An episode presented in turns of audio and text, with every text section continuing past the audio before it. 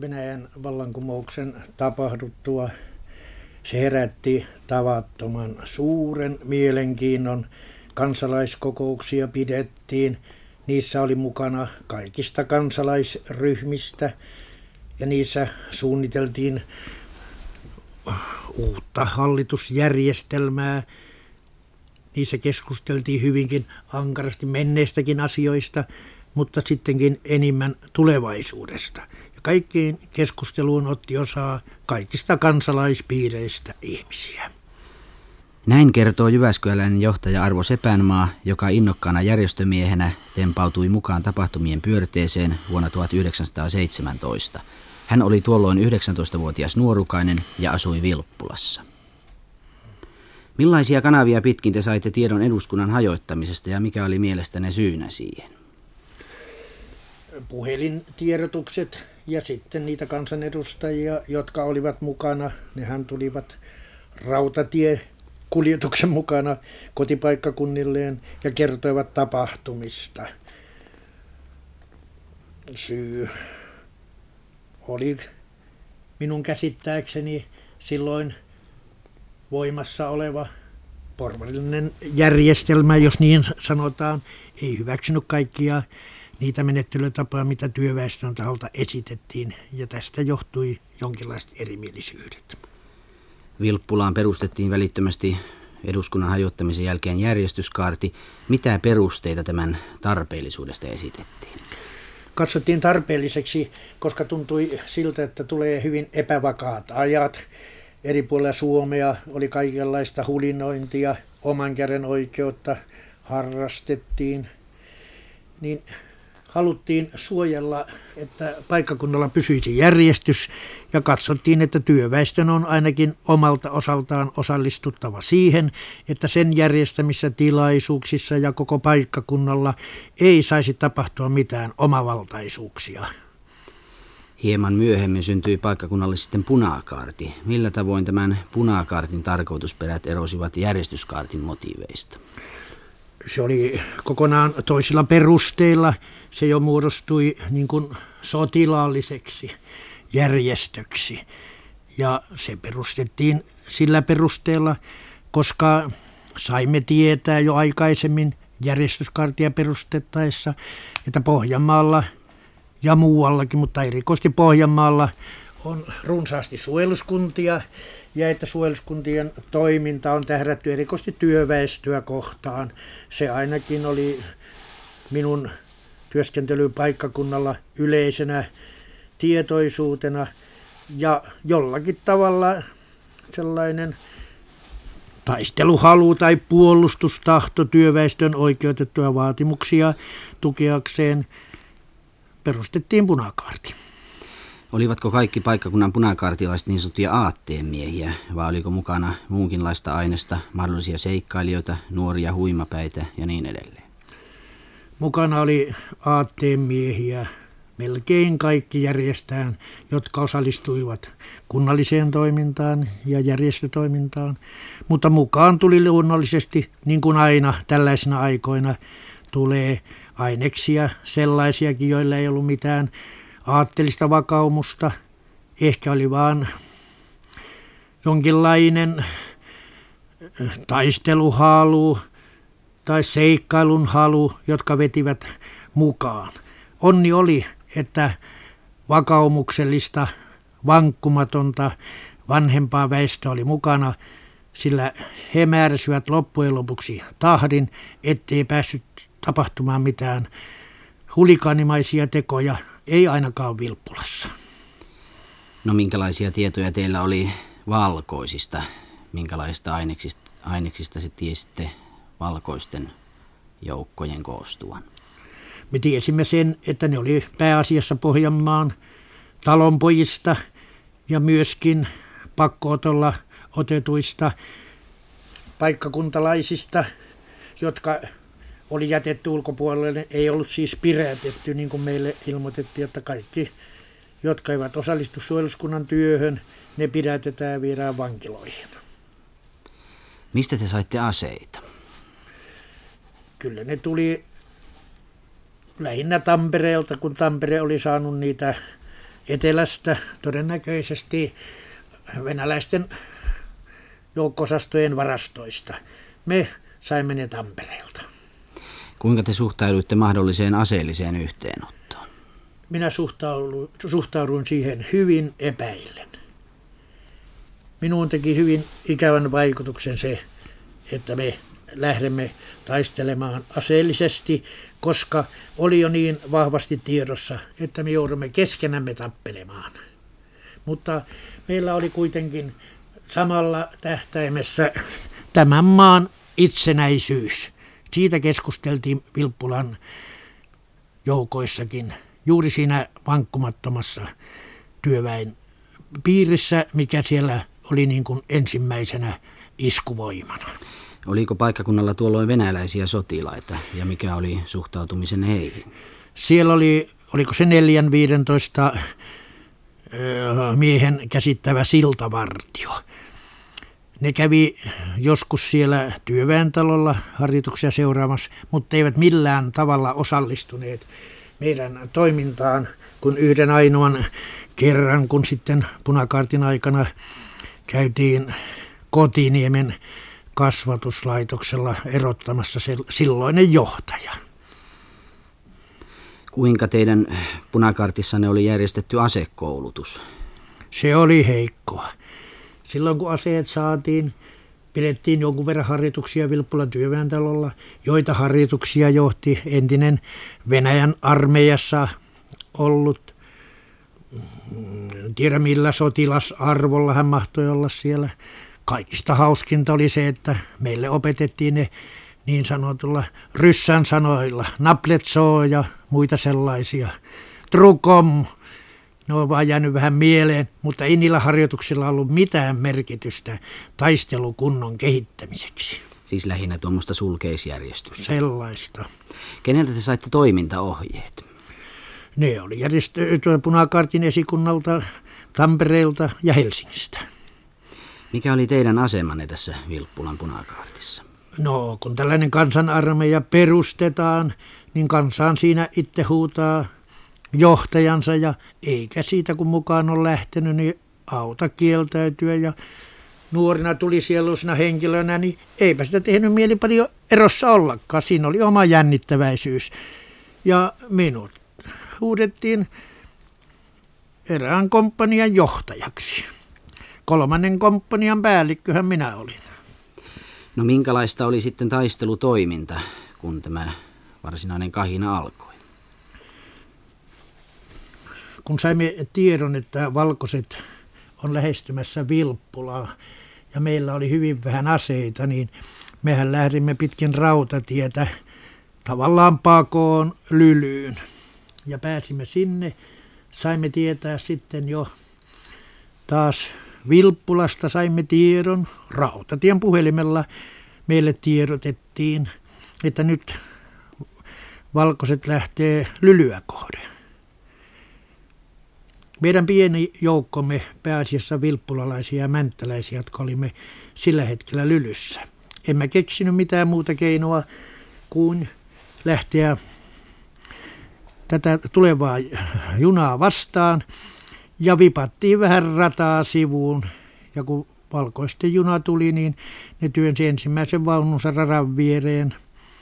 Siitä ne jonkun verran ampuivat asemaa kohti, mutta kun huomasivat, etteivät edemmäs pääse, niin ne lähtivät takaisin Vilppulaan ja niiltä jäi se ensimmäinen vaunu siihen radan sivuun puolitoista kilometriä Lylystä Vilppulaan. Ja, ja näin minun käsittääkseen me pelastettiin silloisten Lylyssä olevien lukuisten henkilöiden henki. Tulee tässä mieleen punakartin ainakin Vilppulan rintamalla ensiaikojen taistelutapa. Sitä suoritettiin vähän niin kuin kahdeksan tunnin työpäivän mukaan. Aamulla lähdettiin Vilppulan rintamalle ja illalla tultiin pois. Huvittavaa oli, että tykki, mikä meillä oli mukana siellä – niin se pantiin junan perään tuli pitkin pölkkyjä pomppien lylyyn. Ja aamulla taas kun lähdettiin taistelemaan, niin siellä oli jo vihollinen ehtinyt välillä rikkoa rataa, se oli korjattava ja niin taas mentiin sinne asemiin ja aloitettiin päivän urakka. Mitä te teitte sotasaalilla? No sotasaalista käsittääkseni minä en koko matkalla nähnyt otettavan muutaman kohta äh, saman päivän iltana, kun valkoiset hyökkäs Lylyyn päin. Tuli Helsingin ja Turun punakartilaisia ja ne ensitöikseen ryöstivät Lylyn osuuskaupan niin, ettei sinne jäänyt kuin muutama tulitikkupunttit hyllylle. Me Vilppulan pojat katsoimme sitä ihmetelle ja koitimme mennä väliin kieltämään sitä, mutta tehtävä oli aivan mahdoton. Nämä teki sen ryöstön kerta kaikkiaan. Missä päin teidän johtamanne joukko kävi suurimman taistelun? No minä jouduin joukkoni kanssa noin, ei ehkä niin yllättäen, mutta kuitenkin aivan sopimattomana aikana niin hiukan taistelemaan. Sillä hetkellä 24. päivä helmikuuta ei, jälkeenpäin tämän totesin, ollut koko pohjoisella rintamalla minkäänlaisia taisteluja niin meidän pohjoisen rintaman päällikkö Werneri Lehtimäki määräsi, että meidän, jotka olimme Juupajoilla Hirvijärven kansakoululle majoitettuna, että meidän on hyökättävä Kuoreveden kautta Mänttään. Ja sillä tavalla saatava mukaan valkoisten voimat Vilppularintamalta siirtymään Mänttään, jolloin punaiset voi Vilppulan rintaman kautta hyökätä sitten Haapamäkiä kohden. Tämä oli aivan järjetön määräys, kun sitä jälkeenkin päin ajattelee. Me lähdimme mainittua tehtävää suorittamaan siinä aamupäivällä. Ei ollut suksiakaan kaikilla. Muutamia hevosia oli. Toiset marssi kävellen. Erittäin huonoa tietä kuorvetta kohtiin tarkoitus oli sitä kautta mennä Mänttään. Pihlajiston kylä, se on nykyisin vissiin lentokonetehtaan seutuvilla. Siihen torppaan ajoimme yhden hevosen, jossa oli muonavarastoa ja joitakin miehiä tuli mukana. Niin yhtäkkiä alkas kuulia tulemaan sieltä ympäristön rinteeltä. Siinä oli korkea kalliorinteet joka puolella. Me luulimme ensin, että omat miehet meitä ampuu ja huurimme, että älkää tänne ampuko. Niin meidän miehet taas huuti sieltä, että ei, ne on lahtarit, jotka ampuu. Ja silloin meille tilanne selvisi, että me olemme tavallaan motissa, jotka olimme siinä keskellä avaraa la- laaksoa. Siinä meiltä haavoittui muutamia henkilöitä heti. Me laitettiin siihen ainoaan hevosrekeen, mikä meillä oli siinä torpan pihalla. Nämä sitten maata ja meinataan, että meinattiin, että siitä lähdetään viemään niitä lylyä kohden. Niin kuin myöhemmin lähtikin eräs mies viemään, joka itsekin oli käsiin haavoittunut. Monet alkas pyrkimään siitä avonaiselta paikalta niin metsään reunaan – mutta kyllä jokainen mies kaatui, jotka siitä pitkin aitavirta menivät. Meiltä kaatui siinä kaakassa kuusi miestä. Ainoa pelastus oli ehkä meitä vastaan taisteleville ja myöskin meille, että me molemmat loppujen lopuksi mentiin karkuun, molemmat joukot. Johtui kai siitä, että valkoinen taisteleva sotilasjoukko luuli meitä olevan enemmän kuin meitä olikaan.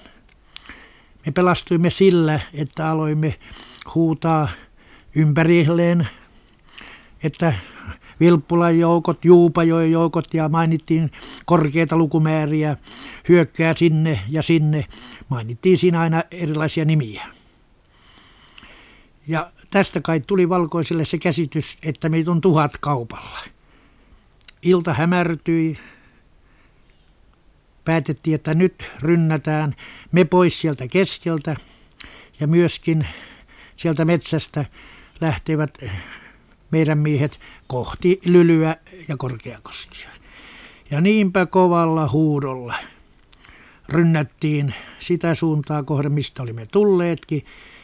Ja niin, valkoiset ryntäs myöskin kohti kuorrevettä tai mänttää. Ja niin mentiin sekaisin sieltä toistensa ohi. Ja ehkä he olivat kiitollisia, että pääsivät meidän ohi ilman, että henki meni samaten kuin meidänkin joukkomme. Ja näin selvittiin siitä asiasta. Meiltä kaatui todellakin kuusi miestä ja kolme neljä haavoittui.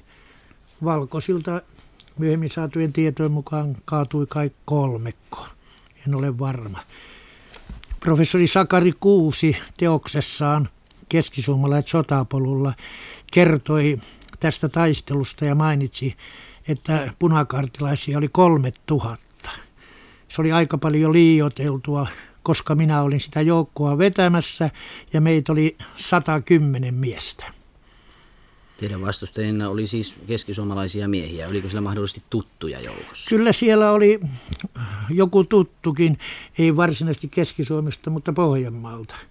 Olin aikaisemmin tavannut hänet. Hän oli Alajärveltä. Ja kun kuuli minun nimeäni niin siellä minun joukkosastoni miehet huutivat sieltä kalliolta, jos minä olen siellä alhaalla – ja vastasin heille, niin tämä huuti sieltä myöskin valkoisten puolelta, että onko Sepänmaa perkelekin siellä. Tämä sitten myöhemmin kyllä jollakin tavalla minulle tuli niin kuin luontaisetuna myöhemmässä vaiheessa. Sitten annettiin perääntymismääräys. Millä tavalla tämä vaikutti teidän joukkonne taistelumoraaliin? Meidän miesten moraaliin ei se vaikuttanut niinkään häiritsevästi. Päinvastoin he ihmettelivät, että joko meidän nyt täytyy luovuttaa nämä paikat. Mutta uskollisena asialle, sillä meidän joukkomme oli ehdottomasti hyvin vakaumuksellista, reilua väkeä. Meillä annettiin määräys, että nyt on lähdettävä ylivoiman edestä Tamperetta kohti ja siellä puolustetaan ja Helsingistä etelästä tulee meille apua.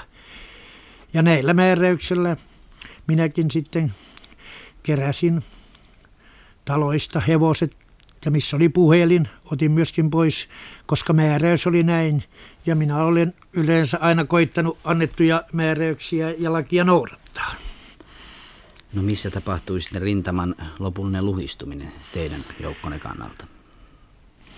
Kyllä se tapahtui oikeastaan jo siinä vaiheessa, kun Vilppulan rintamaa piti ruveta vetämään taaksepäin.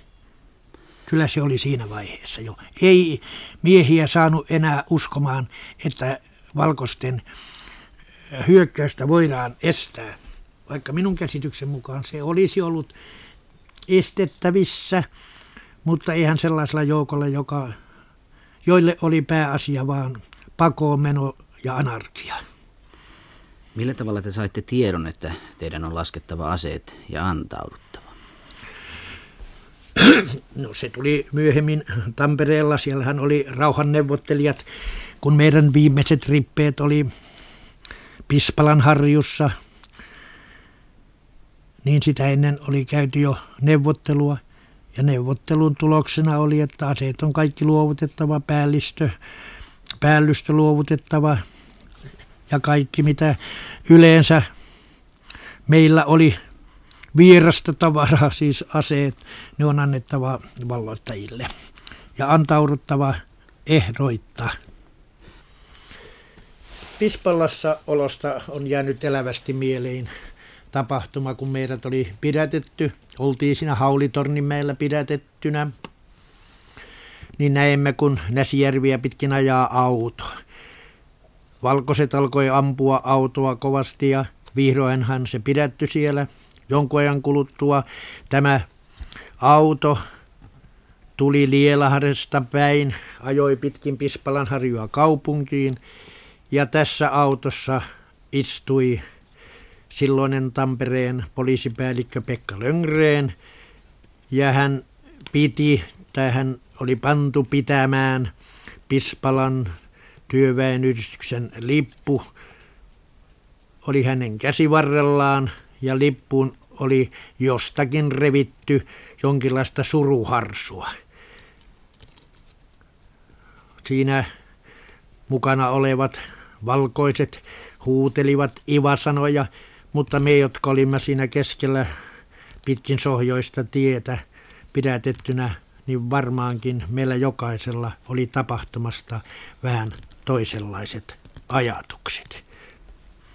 Mitä odotitte tapahtuvan? Mitä te olitte kuullut tapahtua vangeiksi joutuneille punakaartilaisille? Tiedoitettiin, että päällystyä rangaistaan, mutta varsinainen rivimies pääsee ilman rangaistusta. Mutta samalla myöskin oli tiedossa, että nämä ei pidä paikkansa, vaan siinä vaiheessa moni joutuu kenttätuomion eteen. Minne teidät vankeina kuljetettiin? Kerättiin ensin Pispalan harjulle siihen tielle ja siihen kun oli saatu kaikki aseet laskettua.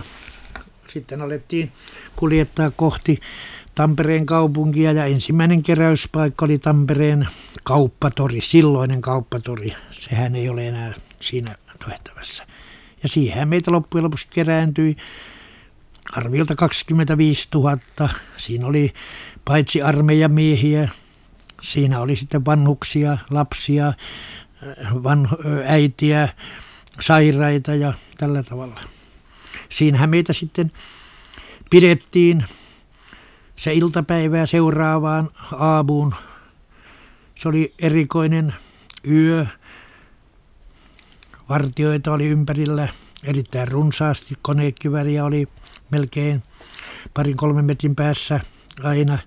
Ja vieläpä minäkin henkilökohtaisesti kuulin, kun vartijat sanoivat, että kello 18 sitten aletaan ampua näillä.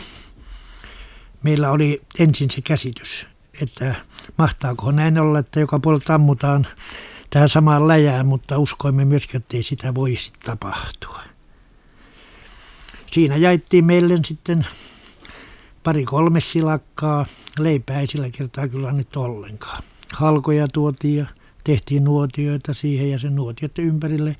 Toiset nukkui, toiset valvoi ja ajatteli tietysti tapahtumia ja tulevaisuutta. Se oli tosiaan sellainen pimeä yö oli, vaikka oli kuudes päivä huhtikuuta, niin se oli yöllä sen tässä aika pimeä ja siinä ne tulet roihus, niin siinä oli tunnelmaa, mutta oli siinä jotain muutakin. No kuinka nämä voittajat teitä sitten käsittelivät? No siinä oli ensimmäinen käsittely siinä torilla. Siinähän eri paikkakuntien jotkut, sanottakoon nyt johtavat henkilöt, sanottakoon myöskin jotkut maanviljelijät, kävivät katsomassa, oliko renkipoikia mukana, oliko tuttuja oli mukana, oliko jotain torpparin poikia mukana. Ja montapa ne löytikin ja veivän mennessään.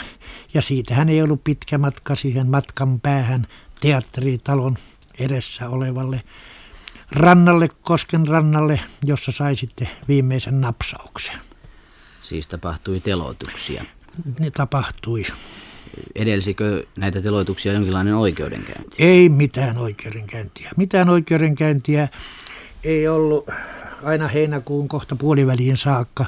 Kyllä ne oli henkilökohtaisia kostoja, joita toteutettiin jatkuvasti. Lähtemättömästi on jäänyt mieleeni myöskin ne tapahtumat, mitkä omin silmin jouduin näkemään asemalla Rautatien peltimakasiinin ovelta. Peltimakasiini, johon meitä oli sijoitettu ehkä noin tuhat kunta.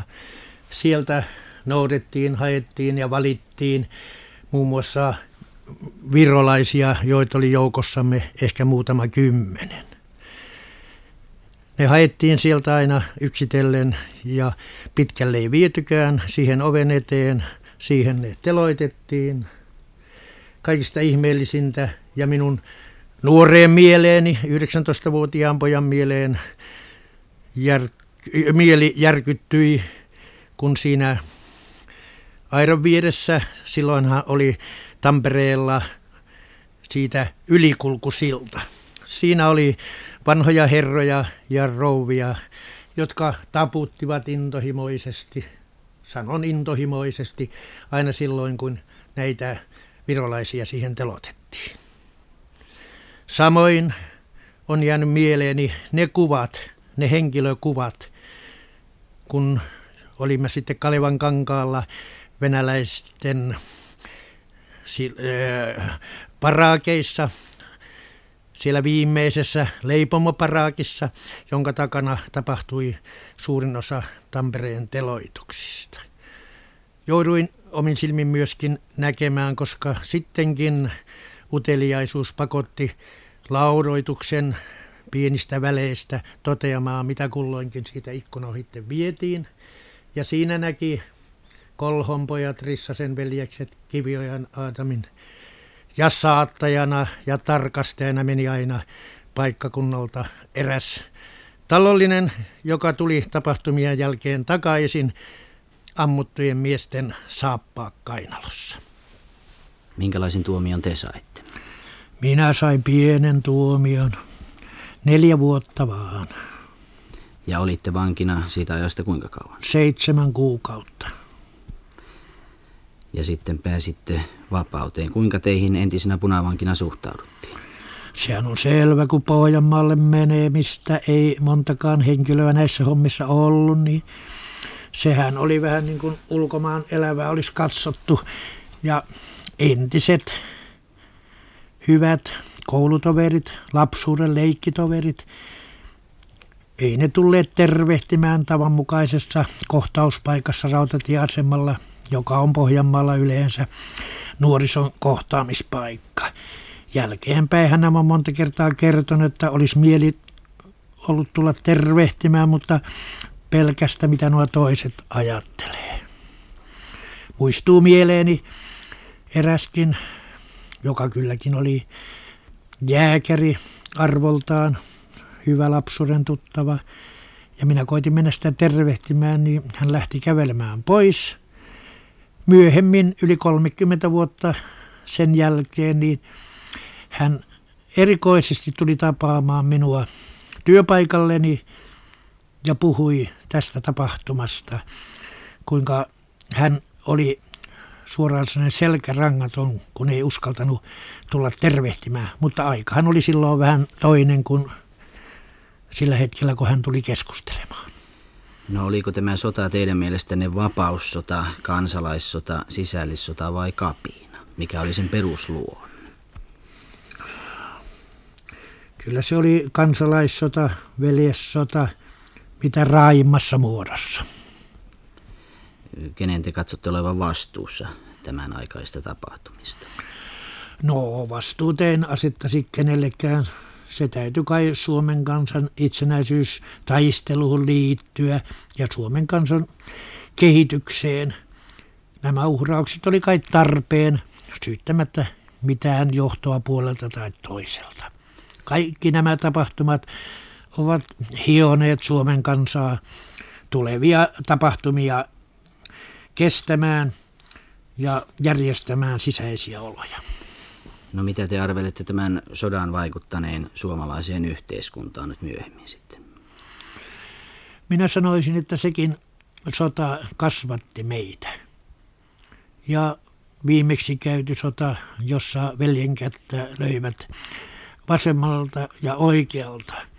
Kaikki kasvatti suomalaisia tämän yhteiskunnan uuteen arviointiin, sillä kehitys menee edelleen eteenpäin. Vanhoi ei palata, vaan uutta luodaan ja siihen tarvitaan jokaista meitä, jokaista meitä suomalaista.